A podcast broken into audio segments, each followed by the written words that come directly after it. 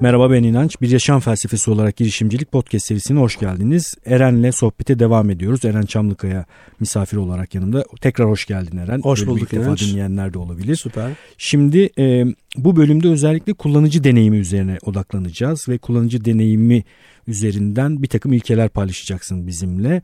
E, bir de tabii hayatımızın içerisinde fiziksel hayat diyebiliriz buna yani. Gündelik etkileşimler içerisinde bu meseleyi nasıl düşünebiliriz bir de ona gireceğiz. Tabii. Önce deneyimle başlayalım istersen. Şimdi çeşitli kavramları belki e, anlatarak başlayabiliriz. Tabii Mesela ki. kullanıcı deneyimi e, kelimesi kavram olarak özellikle son yıllar, son 10 yılda belki 5 yıla diyebiliriz. Yani dijital dünya ile, dijital ürünlerle ve belli bir çevrenin ağzında kalan bir tabir. Halbuki yani kullanıcı deneyimi kelimelere baktığımızda kullanıcı İkisi her de yerde var kullanıcı yıllardır. bin yıllardır on bin yıllardır var aletlere baktığımızda yaşam tarzımıza baktığımızda aslında çok daha geniş olması lazım. Yani ben bir mağaraya yemeğe gittiğimde de aslında bir kullanıcı deneyimi yaşıyorum. Aynen öyle aynen öyle o size o yemeği getiren kişinin e, size karşı bir hizmeti var Tabii. bir deneyim yaşıyorsunuz kullanıcı deneyimi oluyor bu da. Tabii. Öte yandan e, biraz daha geniş bakmaya çalıştığımda aslında bu kavramın e, çeşitli sektörlerde müşteri deneyimi olarak anlatıldığını e, anlatıldığını tanık Ama oldum. daraltılmış bir Çok daraltılmış. şekilde Çünkü genelde e, müşteri hizmetleri ekiplerinin verdikleri hizmet kalitesini ölçüp bunu iyileştirici, iyileştirme odağında. Yani işte telefon operatörleri ya da işte e, yani yine fiziksel deneyimin yine geçtiğim bir kapının kulpuyla alakalı değil. E, tamamıyla bu bankalar olsun işte oteller olsun restoranlar olsun e, telefonla yaptığım iletişimde bir problem çözme hızıyla alakalı müşteri deneyimi iyileştirmesinden bahsediyorlar. Halbuki dediğim gibi çok çok geniş yani kullanıcı deneyimi Tabii. kocaman bir Yani kavram. ben otelin otel binasını gördüğüm andan itibaren, içeri girdiğim andan ve yaşamaya başladığım andan itibaren bütün detaylarıyla belirlenen bir şeyden bahsediyoruz. Aynen. Benim e, bu kullanıcı deneyimiyle ilgili merakım ve hani bir şeyler okumaya başlamam da Don Norman'ın kitabıyla başladı.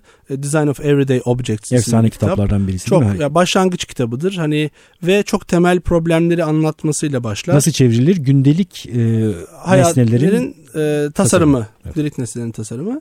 E, oradan işte hatta Norman kapısı diye de bir kavram türedi sektörde. nedir Norman kapısı? Norman kapısı şudur. Şimdi kapıyı düşündüğümüzde çok basit bir obje. Ve kapıyla iki türlü bizim bir etkileşimimiz olabiliyor. Bir kapıyı itebiliyoruz ya da bir kapıyı çekebiliyoruz. Ve Yana kaydırabiliyoruz bir de. yana kaydırabiliyoruz. Kendi kendine açılabiliyor gibi. E, O da son yıllarda yine Evet. hayatımıza katılan bir tip. Şimdi bununla ilgili olarak da bazı e, sinyal vericiler var aslında. Bu kapıyla nasıl iletişime, etkileşime girebileceğimizi bize e, mesajını veren. Örnek veriyorum bir kulpu düşündüğünüzde kulp elinizin içine güzelce oturan e, tuttuğunuzda rahatlıkla çekebildiğiniz, daha önce çeşitli çektiğiniz nesnelerde de barınan yani orada da olan bir şeydir kulp kelime olarak. Yani çaydan Yeri de az çok bellidir. Evet, çaydanlığın kulpu vardır. İşte ne bileyim e, çeşitli kullandığınız, kaldırdığınız bazı nesnelerin kulpları vardır ve bu kulpu siz çekersiniz. Bu kulpu itmezsiniz. Kapı kulpu da kulp dediğimiz şey bir sinyal verici olarak, bir mesaj gönderici olarak düşünürsek Yani sinyal vericiden şunu anlıyoruz herhalde.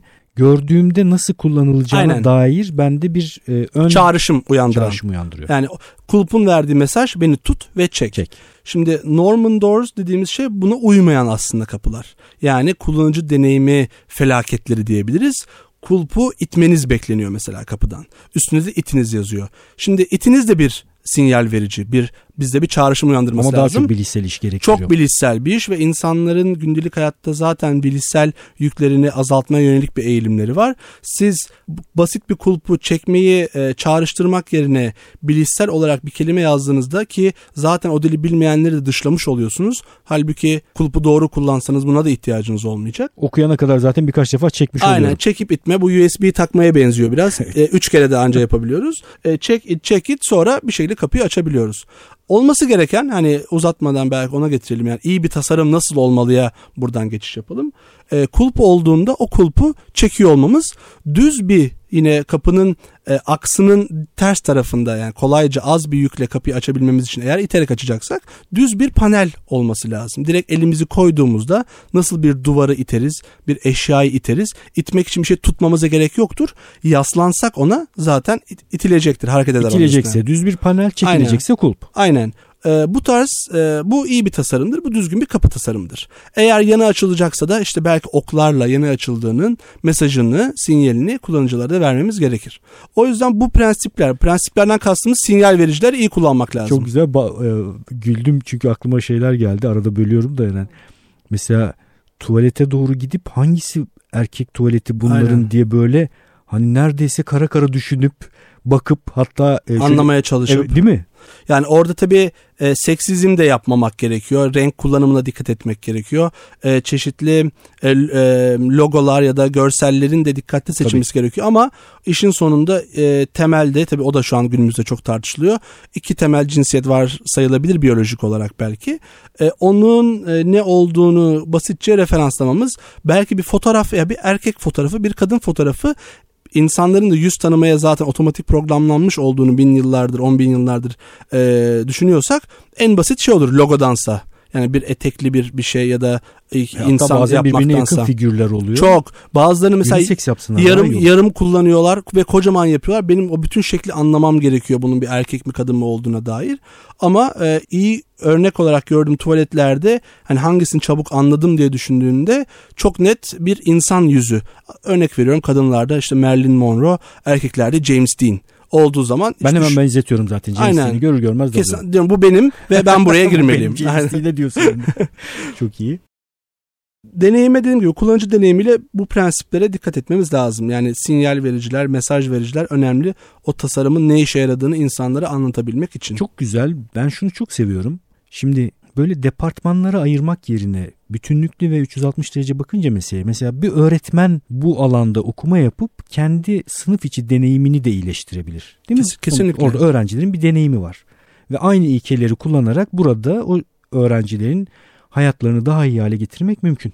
E, Eğitim mesela deneyim anlamında çok uzun yıllardır değişmemiş bir Değil mi? Evet. Ee, ve değişmesini de mutlaka yani günümüzdeki bilginin üretim hızı, hayatın değişim hızını düşündüğümüzde üniversite gibi yapıların, ilkokul gibi, lise gibi yapıların hala aynı şekilde bir öğretmen, bir branş, bir sınıf, bir konu ve öğretmenin konu aktardı ve insanların o bilgiyi o an almaya aynı hızda farklı insanların aynı şekilde ve aynı hızda bilgiyi almalara çalışması korkunç bir konu aslında. Bunun kökten e, değişiyor olması lazım. E, insanlar tabii bildiğimiz konular değişecek, eğitim alma ihtiyaçlarımız da değişiyor. Bir e, disruption orada çok Tabii. yakın zamanda bekliyoruz Yine aslında. bu anlayışı her alana getirmeniz. Evinizde de misafir kullanıcınız gibi düşünebilirsiniz yani. Misafirinizin deneyimini iyileştirmekten bahsedebiliriz. Aynen ev tasarımlarında önemli bir sehpa tasarımı. Bir tane kötü tasarımdan bahsediyordun sen. Yani örnekler de verelim. E, Yani kullanıcı deneyimine şu e, alışveriş merkezlerinde Evet evet örnek şu e, mesela daha demin bu e, Karnaval Radyo stüdyolarına da gelirken e, yaşadığımız bir deneyim. Bazen güvenlik e, bu X-ray cihazları çok uzun olabiliyor. Çantayımızı mesela bırakıyoruz. İşte cebimizdeki anahtar ve telefonları da bir yere koyuyoruz ama koyduğumuz yerle almamız gereken yer arasında bir mesafe oluyor. Evet. O yüzden de genelde ne yapıyoruz ve bunun arasında genelde böyle e, halımtırak bir malzemeyle yapıyorlar. Kaymayan. Ee, işte neden kaymaması lazım onu da sorgulayalım. Çünkü telefon ve şey arkada kalıyor. Ben geçiyorum sonra geriye doğru uzanmam gerekiyor telefonu almam için.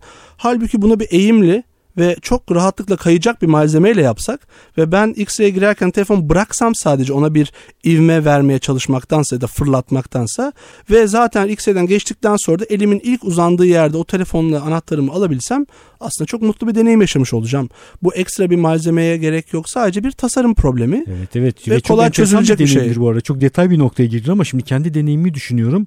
Onu bırakıp geçip tekrar onunla buluşana kadar stresli bir 1-2 Tabii. saniye İşte yaşarım. ba- başkalarının telefonuyla karışacak mı Evet. karışmayacak mı? Belki lane'ler yapılabilir hatlar. Ee, o her telefonun için 2-3 tane hat Hangi belki. şeride koyduğunu takip Aynen edersin, şerit şeridin arasında bir separatör koyulabilir. O kay ya bir yani bu bir kaydırak. Çocuk parkındaki bir kaydıran aynısı aslında. Kaygan bir zemin. Nasıl çocuk kıyafeti poposu oradan kayıyor. E, aynı şekilde telefonlarımızın da kayacağı metalik bir pürüzsüz yüzey işimizi çok ve eğimli olacaksa yer çekimine bağlı işimizi çözeriz. Çok güzel. Çok basit noktalarda bile bir sürü il, deneyim iyileştirme yapılabilir. Bir tane de iyi deneyimden bahsetmiştin. Ee, bir yemek söylemiş. Aynen. Şimdi deneyim bu sinyal vericilerden bahsettik. Tabii her zaman e, bu kapsamda deneyim iyileştirme yapmamıza gerek yok. Bir örnek de şu. Bu aslında bir önceki podcast'te de bahsettiğim hani e, ürün e, geliştirirken, ürün yönetirken o ürünle ilgili insanların reklamdan desteğe kadar 360 derece bir e, iletişimi var aslında. Hepsi çok çok kritik. E, o yüzden de bir örnek veriyorum bir restoran. E, geçen gün sipariş verdim. İsmi Pide City. Hı hı. E, güzel bir örnek İyi işler olmuş. yaptığı için İyi işler örnek yaptığı için örnek veriyoruz. Pide City'den pide siparişi verdim. Pide geldi. Hani e, çok standart bir süreç buraya kadar sıkıntı yok. Bir torba içinde işte içeceğim e, pidem karton kutuda işte karton kutu da güzel bir deneyim bu arada. İşte yapışmasını önlüyor, e, buharını emiyor. Sadece plastiğe sarılmadığı için yumuşamıyor, pide çıtır kalıyor vesaire. O onu artık zaten bütün pideciler alıştı. Eskiden daha kötüydü orası. Neyse e, pidesi çok ufak bir fark yapıyor. Kuruşlar mertebesinde belki ekstra bir masraf ama e, benim onu bugün burada anlatmama da fırsat veriyor. O da şu plastik bir kürdan ve ama kürdanın bir ucu böyle sivri kürdan anlamında kullanılmak için. Diğer ucunda da ufak bir diş ipi var. Yani diş ipli bir kürdan bulmuşlar. Satıldığından bile benim haberim yoktu açıkçası. Evde öyle bir şey kullanma ihtiyacım olmadığı için normal diş ipleri var ve normal kürdanlar var. Ee, tek kullanımlık diş ipli bir kürdan da yollamışlar ve bence müthiş. Yani o pideci bana sadece pide yeme deneyimini sağlamıyor. Yediğim pidenin lezzeti, kıvamı vesaire haricinde. After sales yani pide yeme deneyiminden Bittikten sonraki aynen bittikten sonrasını da düşünmüş ve bana böyle bir iyilik yapmışlar ve çok hoşuma gitti. Çok güzel. Şimdi Yani- anlatıyoruz yani. Ee, kullanıcı deneyimini takip edip iyileştirme yapanın zaten başarılı olmaması mümkün değil. Tüm başarısızlık örneklerde buradaki basiretsizlikleri nedeniyle çoğunlukla basiretsiz oluyorlar. İstisnalar olabilir tabii ki ama Aynen. genelde böyle söyleyebiliriz. Peki bir de e, ilkelerden biraz Aynen. konuşalım istersen. Çok geçerli bir takım ilkeler var. Şimdi kullanıcı deneyimi konusunda işte bu genelde dijital dünyada hep işte iki boyutlu deneyimlerden bahsediyoruz. Yani bir ekran bir işte önce sadece bir görsel ekranda bir klavye vardı, mouse vardı. Şimdi artık dokunmatik ekranlar, e, telefonlar daha çok kullanılıyor. Dokunmatik ekranlar için bazı yeni deneyimler de e, üretiliyor ama e, belli prensipler içgüdüsel olarak zaten zaten bu böyle olmalı dediğimiz bazı şeyler aslında zamanında 70'lerde 80'lerde ilk bilgi sistemleriyle ilgili çalışmalara başladığında ilk bilgisayarlar yapıldığında araştırılmış ve akademik olarak da e, kabul görmüş bazı prensipler var. E, Bunlardan bir tanesi Doherty e, prensibi. Doherty prensibi diyor ki siz bir bilgisayarla etkileşime girdiğinizde bilgisayarın verdiği cevap 400 milisaniyeden uzunsa e, kullanıcılar bundan rahatsız oluyor ve sıkılabiliyorlar. Yani tepkinin 400 milisaniyenin altında olması lazım. Bilişsel olarak insanların doğal cevap Sabır- sabır bekleme. şeyi bu yani. Aynen sabır eşi 400 milisaniye gibi bir cevap çıkmış. Ba- bir, bir tuşa bastım ya da bir yere bastım bir şeyi tıkladım 400 milisaniye hareket yoksa Evet. kapatır giderim. Yani bu demek tabii bazen sayfaların yüklenmesi uzun sürebiliyor. 400 milisaniye ne yapıyor bu arada saniye Ee, açısından? Saniyenin yarısından Yarısının az. biraz daha azı. Hı, evet. Yarısından %20 daha az. %20 daha az evet. Ee, o yüzden şuna dikkat edebiliriz.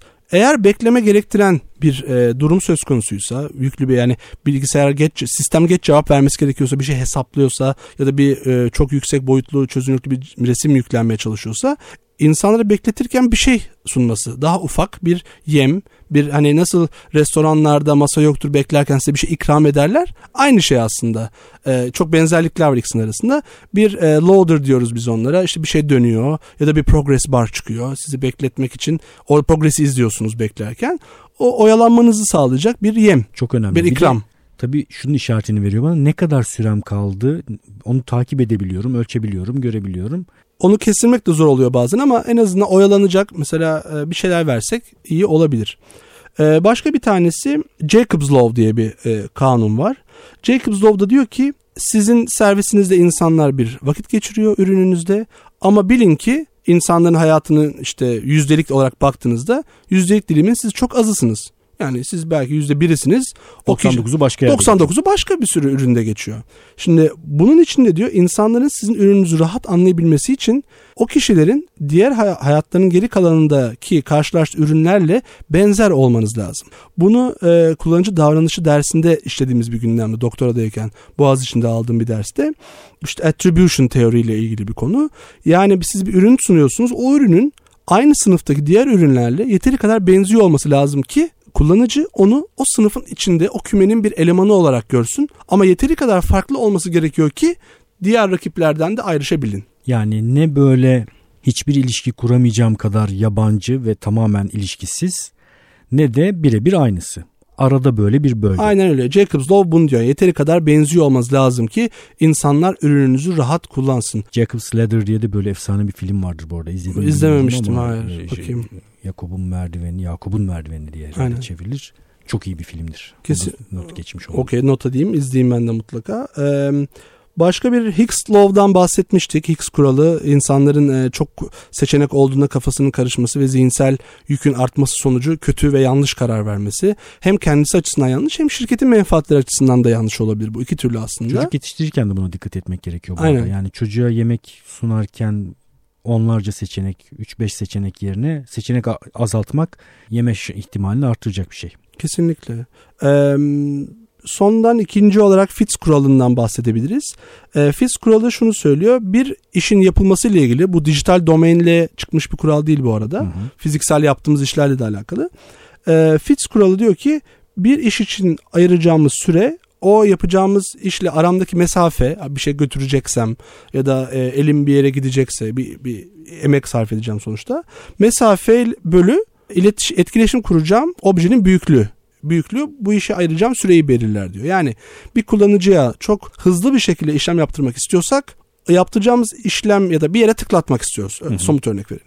E, dijital yani somut kelimesi de artık dijitale çok yerleşti. Peki analoğunu düşünürüz. Aynen. şimdi. Çok hızlı bir işlem yaptırmak istiyorsam o işlemin o an mouse'un ya da parmağın olduğu yere yakın ve de tıklayacağı yerinde olabildiğince büyük olması gerekiyor ki hızlı ve kolayca o işlemi yapsın. Yani imlecin bulunduğu yere yakın bir yerde Evet. büyükçe bir şey olacak ki onu o işlemi yaptırabileyim ona. Daha e, spesifik bir örnek olacak olursa bir yine e-ticaret ortamını düşünelim. Bir satın alma deneyiminde e, satın al tuşu var diyelim ki ve yanında işte stok için iki tane mi alacağım bir tane mi alacağım.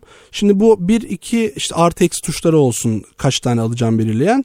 Bu satın almadan çok uzaksa benim adedi belirledikten sonra epey bir mesafe gitmem gerekiyor satın alma Yolda tuşuna. vazgeçebiliyor muyum? Yolda vazgeçebiliyorsunuz gerçekten. Çok enteresan. Yani şey gerçekten. kafanız karışıyor başka bir şey aklınız o aradaki mesafede gördüğünüz bir butona gidiyorsunuz belki ekstra bilgi almak için başka ürünlere bakayım diye ve bir anda sepetten uzaklaşıyorsunuz. Çok güzel. Satışçılarla ilgili de söylenen şöyle bir şey vardır. Satışı yaptıktan sonra hemen orayı terk et. Daha Aynen. fazla konuşmaya gerek yok. Hani vazgeçebilir, Tabii. başka bir şey sorabilir. Ee, mesela sepet e, sayfası tasarımında da bu çok önemli. Ee, birçok üründe, birçok sitede, e, product içerisinde sepet sayfasında mesela header kullanmazlar. Yani diğer kategori sayfasına gideceği bir link ya da footer'da tıklayabileceği bir alan yoktur. Oradaki tek amaç bir an önce o kullanıcının cebindeki parayı almak, Tabii. ödeme e, butonuna bastırmak ve işlemi orada bitirmektir. Çok güzel. Ben Ediz'le benzer bir deneyim yaşıyorum arada bir. Bazen mesela enteresan bir şekilde uykusu geliyor ve kendisi yatmak istiyor. Mesela satış yapılmış, uyumak istiyor. Hemen uyut. Evet. Halbuki o araya bir iki tane iş sokunca birden puzzle yaparken bulabiliyorum kendimi. Ediz'le oturmuşum kocaman bir puzzle'ı birlikte yapıyoruz. Ya satış yapılmış uyumak istiyor çocuk uyu. Aynen öyle. Ona gitmek gerekiyor. Son e, kanun bu da yabancı bir kelime telaffuzda zorlanabilirim. Pragnance Law diye geçiyor. Pragnance'da şunu söylüyor. İnsanlar gördüğü şeyleri e, bu Gestalt prensipleriyle biraz alakalı. Gördüğü şeyleri kendilerine göre yorumlarlar. En güzel örneği şudur. 10 tane yan yana led diyelim ki ve sırayla bir tanesi yanıyor, sönüyor. Aslında gerçekte olan o objelerin yanıp sönmesidir. Ama siz kayan bir ışık görürsünüz Akan sağda. bir şey akan, görürüz değil mi? akan bir ışık görürsünüz. Ee, o yüzden de zihinsel olarak insanların en az e, zihinsel efor sarf edeceği bir yorumdur bu. O yüzden de yapacağınız tasarımlarda bu zihinsel eforun azalması ve insanlara aslında bir yandan farklı bir şey yaparken değişik yorumlamalarına da ortam hazırlayabilirsiniz diyor Çok. Law. Yani ben baktığımda tek tek lambaların yanıp sönüyor olduğu yorumunu çıkarmam daha uz- yüksek bir iş gerektiriyor. Halbuki buradan bir akış oluşturmak zaten deneyim oluştururken de biz tamamlarız ya bir miktar. Mesela eksik bir şey varsa tamam yine Gestalt'ın şeylerinden bir tanesidir bildiğim gibi. Proximity falan gibi şeyler var. Yakın olan şeyler kategorize edilir. gruplanabilirler. Ay benzerdir denir. Evet. benzerdir denir. Bu, bu ilkeleri bilmek, tanımak ve buna göre tasarım yapmak gerekiyor. E, girişimci adayları da var aramızda. Startup'la ilgilenenler var. Startup o kurucusu olanlar var. E, ku- kullanıcı deneyimi çok önemli. Bir de bu ilkelere dayanan bir web sitesi üzerinden iş yapmak önemli. Bir de gündelik hayatımız içerisinde de bu anlayışı daha önce konuştuğumuz gibi yayabiliriz. Kesinlikle. Son bir belki aklıma şimdi gelen bir örnek. Bazen mesela bir beklentimiz olsun o üründen, o bilgi sistemden, bilgisayardan diyelim ki ve bilgisayarın işte 100 milisaniyede cevap verebileceği bir konu olsun. O süreyi uzun tutabiliyor ürünler bilinçli olarak. İşte şu anda hesaplıyoruz. Şimdi orada siz bir beklentiyi arttırabiliyorsunuz ya da bir algıyı yönetiyorsunuz. Aslında çok anlamlı bir iş yaptığı hissini veriyorsunuz orada karşıda kullanıcıya. Halbuki sistemin çok basit yaptığı bir kural. Örnek veriyorum bir mesela e-ticaretten yine örnek verelim ürün önereceksiniz kullanıcıya. Orada ürün öner tuşu olsun diyelim ki direkt bir liste çıkmamış olsun. Ürün öner tuşuna bastığınızda zaten arkada hazır ürünler var ve tak diye çıkartabiliyorsunuz. Ama orada sizin için ürünler şimdi hazırlanıyor diye 3 saniye boyunca bekletip sonra bir liste ortaya çıktığında karşı tarafın daha çok emek sarf ettiğini, bana özel bir iş yaptığını, işte benim bu emeği boşa çıkartmamak için bende bir beklenti içimde yarattığını düşünürsek daha çok satın almayla da tamamlanabilir bu serüven. İknanın Psikolojisi kitabında Cialdini bunu şöyle söyler. Favor yapmak. Aynen. Ilkesi. Karşılıklılık ilkesi geçerli burada işte. Doğru. Yani insanlar kendilerine yapılan iyiliği karşılıksız bırakmak istemiyorlar. Bu elimdeler. Hı hı hı. Çok güzel Eren. Çok güzel paylaşımlar yaptın. Çok teşekkür ediyorum. Daha ben sonra ben yine ederim. seni arada podcast kaydı için çağıracağım. Memnun olurum. Ee, senin podcast'in başladığında da buradan ilan ederiz. Öyle Süper. bir Ocak civarı herhalde değil mi? İnşallah diyeyim artık. Tarih o yola girdim madem. o yola biraz evet. girmiş gibi oldu. Evet. Ee, onu da buradan duyururum büyük bir keyifle. Eren'e ulaşmak isterseniz erençamlıkaya.gmail.com'dan ulaşabiliyorsunuz. Bir de tabii ki Google'a Eren Çamlıkaya yazınca da bir sürü noktadan temas telefonla kadar çıkıyor. Evet. Ulaşabilirsiniz. Daha önceki yayında da söyledim bir önceki bölümde bölümlerle ilgili not tutanlar var aramızda. Onları biliyorum. Not tutanlar olan olduğunu biliyorum. E-posta da gönderiyorlar çünkü. O notları bana ulaştırırlarsa ve bir sakıncası yoksa isimleriyle web sitesinde yayınlamak isterim aynı bölümle ilgili birden fazla not olabilir. Küçük bir not e, bazen insanlar kağıta kalemle not almış olup da bunu dijitize etmeye üşeniyor olabilirler. Bence direkt fotoğraf paylaşsınlar. O tabii, bile çok değerli. Tabii ben hatta daha keyifli bile olabilir. Yani Aynen. el yazısıyla yazılmış bir takım Aynen. notların paylaşılması. Sabırsızlıkla bekliyorum. inançayar.gmail.com'a notlarınızı hemen fotoğraf çekip gönderebilirsiniz. Görüşmek üzere.